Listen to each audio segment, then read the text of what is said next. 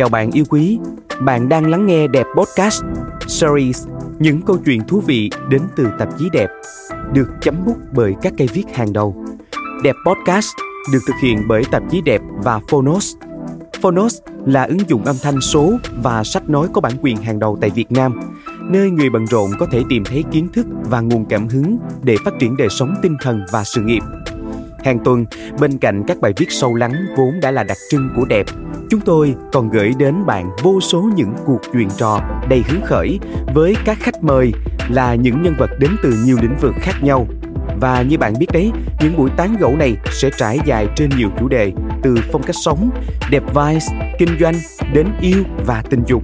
Hy vọng rằng cũng như nhiều nền tảng trong hệ sinh thái của đẹp với đẹp podcast bạn sẽ có những giây phút thư giãn thật thoải mái cảm ơn bạn đã chọn đẹp podcast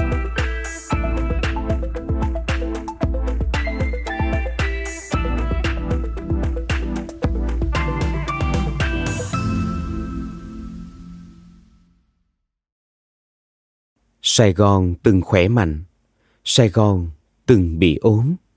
Sài Gòn lúc nào cũng đẹp và đẹp nhất trong mắt người từng ghé lại. Những trải lòng của MC Tùng Leo dành cho tạp chí đẹp có lẽ sẽ chạm đến trái tim của tất cả những người yêu Sài Gòn. Mời bạn lắng nghe tâm sự của MC Tùng Leo trong bài viết Sài Gòn, một tình yêu kỳ lạ để lại thêm yêu Sài Gòn hơn bạn nhé.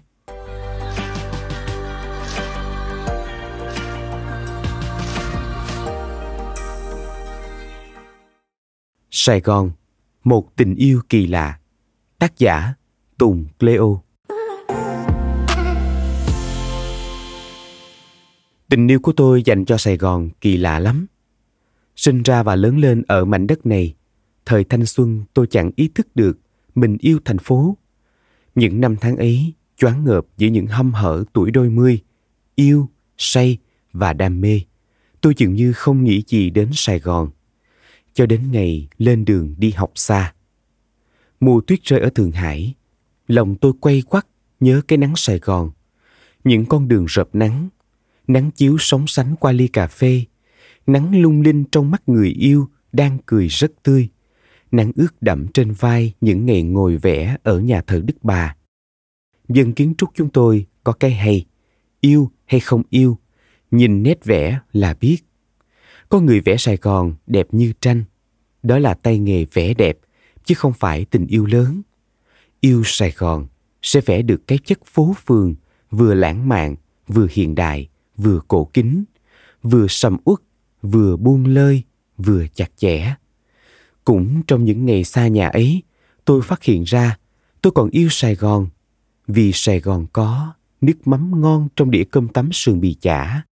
Trên cả cái thế gian này, chắc chẳng có nơi nào cơm tấm ngon bằng Sài Gòn. Và tôi phát hiện ra, mọi đề nghị ở lại nước người ta đều không bằng nỗi nhớ và tình yêu tôi hướng về Sài Gòn, nơi tình yêu của tôi đang chờ tôi mỗi ngày qua. Rồi mối tình tưởng chừng như khắc cốt ghi tâm của tôi tan vỡ. Tôi đâm ra ghét Sài Gòn, ghét nhất con đường Pasteur, Nguyễn Thị Minh Khai, Ngô Tất Tố, nơi ghi dấu quá nhiều những kỷ niệm từ vui nhất đến thê thảm nhất của mối tình đầu ngây dại ngày ấy.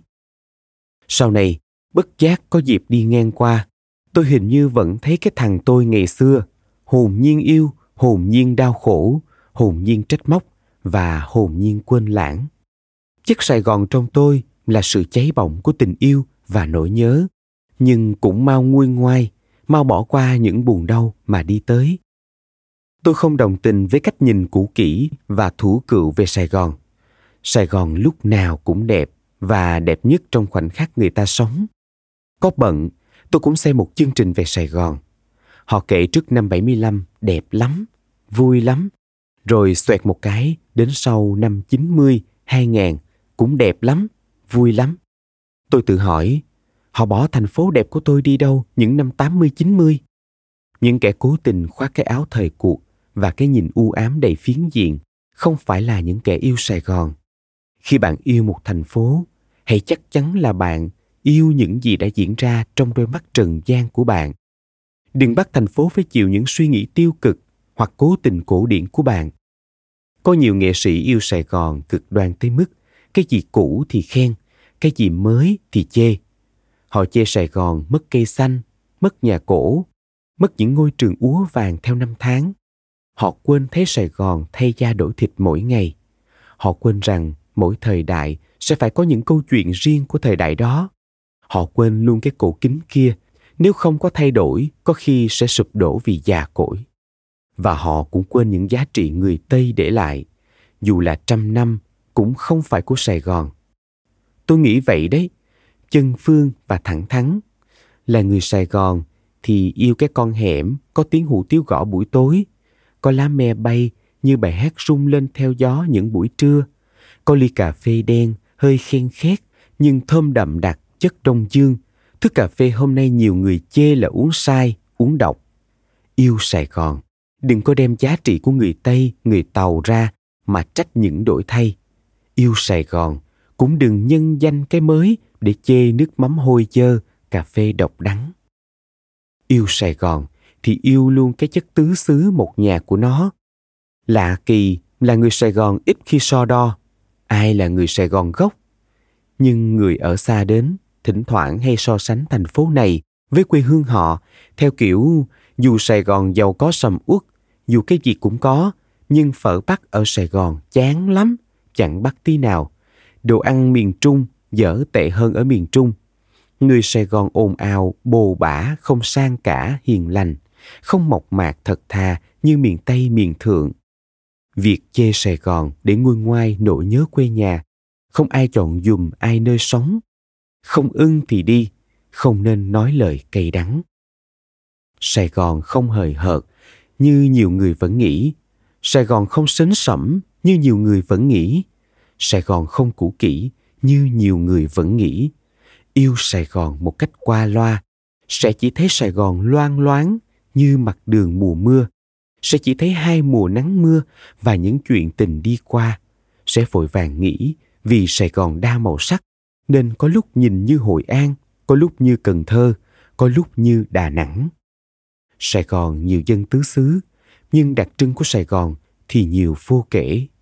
Sài Gòn có tiếng rao, có hủ tiếu gõ, có đạo Phật, đạo Chúa hòa vào nhau.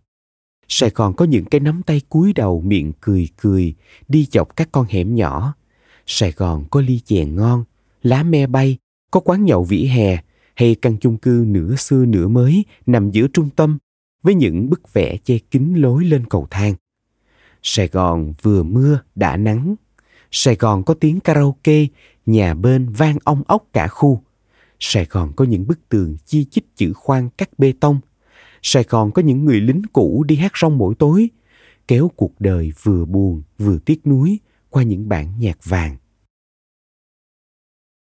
Sài Gòn dễ gặp nhau, dễ quen nhau, dễ xa nhau. Nhưng Sài Gòn không ép ai phải ở lại với Sài Gòn thì mới là yêu Sài Gòn. Tình yêu Sài Gòn phải sâu hơn thế. Sài Gòn luôn được yêu bằng rất nhiều cách. Nhưng Sài Gòn khác miền Tây ở chỗ, Sài Gòn có chất đô thị trong từng hoạt động văn hóa cổ truyền. Sài Gòn khác Hà Nội, vì Sài Gòn cũng lãng mạn, nhưng thực tế và hiền từ, không phô trương, không quá đặc biệt. Sài Gòn khác Hội An, vì Sài Gòn không có màu đặc trưng của phố cổ. Cái cổ của Sài Gòn đã phải mới lắm rồi. Sài Gòn không cần người ta đứng giữa đám đông và gào lên tôi yêu Sài Gòn. Sài Gòn là cái ghi chặt vào tay, nhìn nhau cười là đủ. Chất Sài Gòn nằm trong sự hiện đại nhẹ nhàng của một thành phố chưa bao giờ có quá nhiều núi tiếc. Nói là vậy, chứ tôi biết người ta yêu Sài Gòn lắm. Chả phải hàng quán, tác phẩm nghệ thuật mang tên Sài Gòn ngày một nhiều hơn. Người nước ngoài chọn sống ở Sài Gòn cũng nhiều hơn. Nói và hát tiếng Việt sỏi hơn hẳn người bản xứ. Nếu có được một đề nghị, tôi cầu xin đừng ai nhân danh điều gì quá khiên cưỡng và quy kết để bắt bỏ lãng quên hai chữ Sài Gòn. Tôi, một người yêu Sài Gòn thế hệ 8X, vẫn muốn gọi nơi đây bằng hai cái tên đều quen thuộc và yêu thương. Sài Gòn, thành phố Hồ Chí Minh. Sài Gòn không phải là cái tên của một giai đoạn thời gian nào cả. Sài Gòn là tên gốc của mảnh đất này, như ta về nhà vẫn mãi được gọi là cô tí, cô tèo, dù đã lớn tổng ngồng, đang là ông này bà nọ. Ai ghét gì của thành phố hôm nay? Thôi, hãy sống bao dung hơn. Ghét quá, chán quá, thì tìm cách lẳng lặng mà rời đi. Chỉ sợ là giận mấy thì giận, rời đi cũng không nỡ đành. Em gái tôi lấy chồng xa, về là như muốn ôm chầm lấy thành phố. Bạn tôi mặc kệ chồng cản ngăn, chịu không nổi, vừa đẻ xong là bé con về thăm Sài Gòn ngay. Ai nói tìm được cuộc sống hay hơn, vui hơn khi từng là người Sài Gòn, thì tôi chắc chắn đó là lời nói chối. Đi dạo một vòng đêm Sài Gòn, tôi thấy sao mà khoan khoái thế. Viết xong đoạn này, mai dậy phải gọi ngay ly cà phê sữa đá mới được.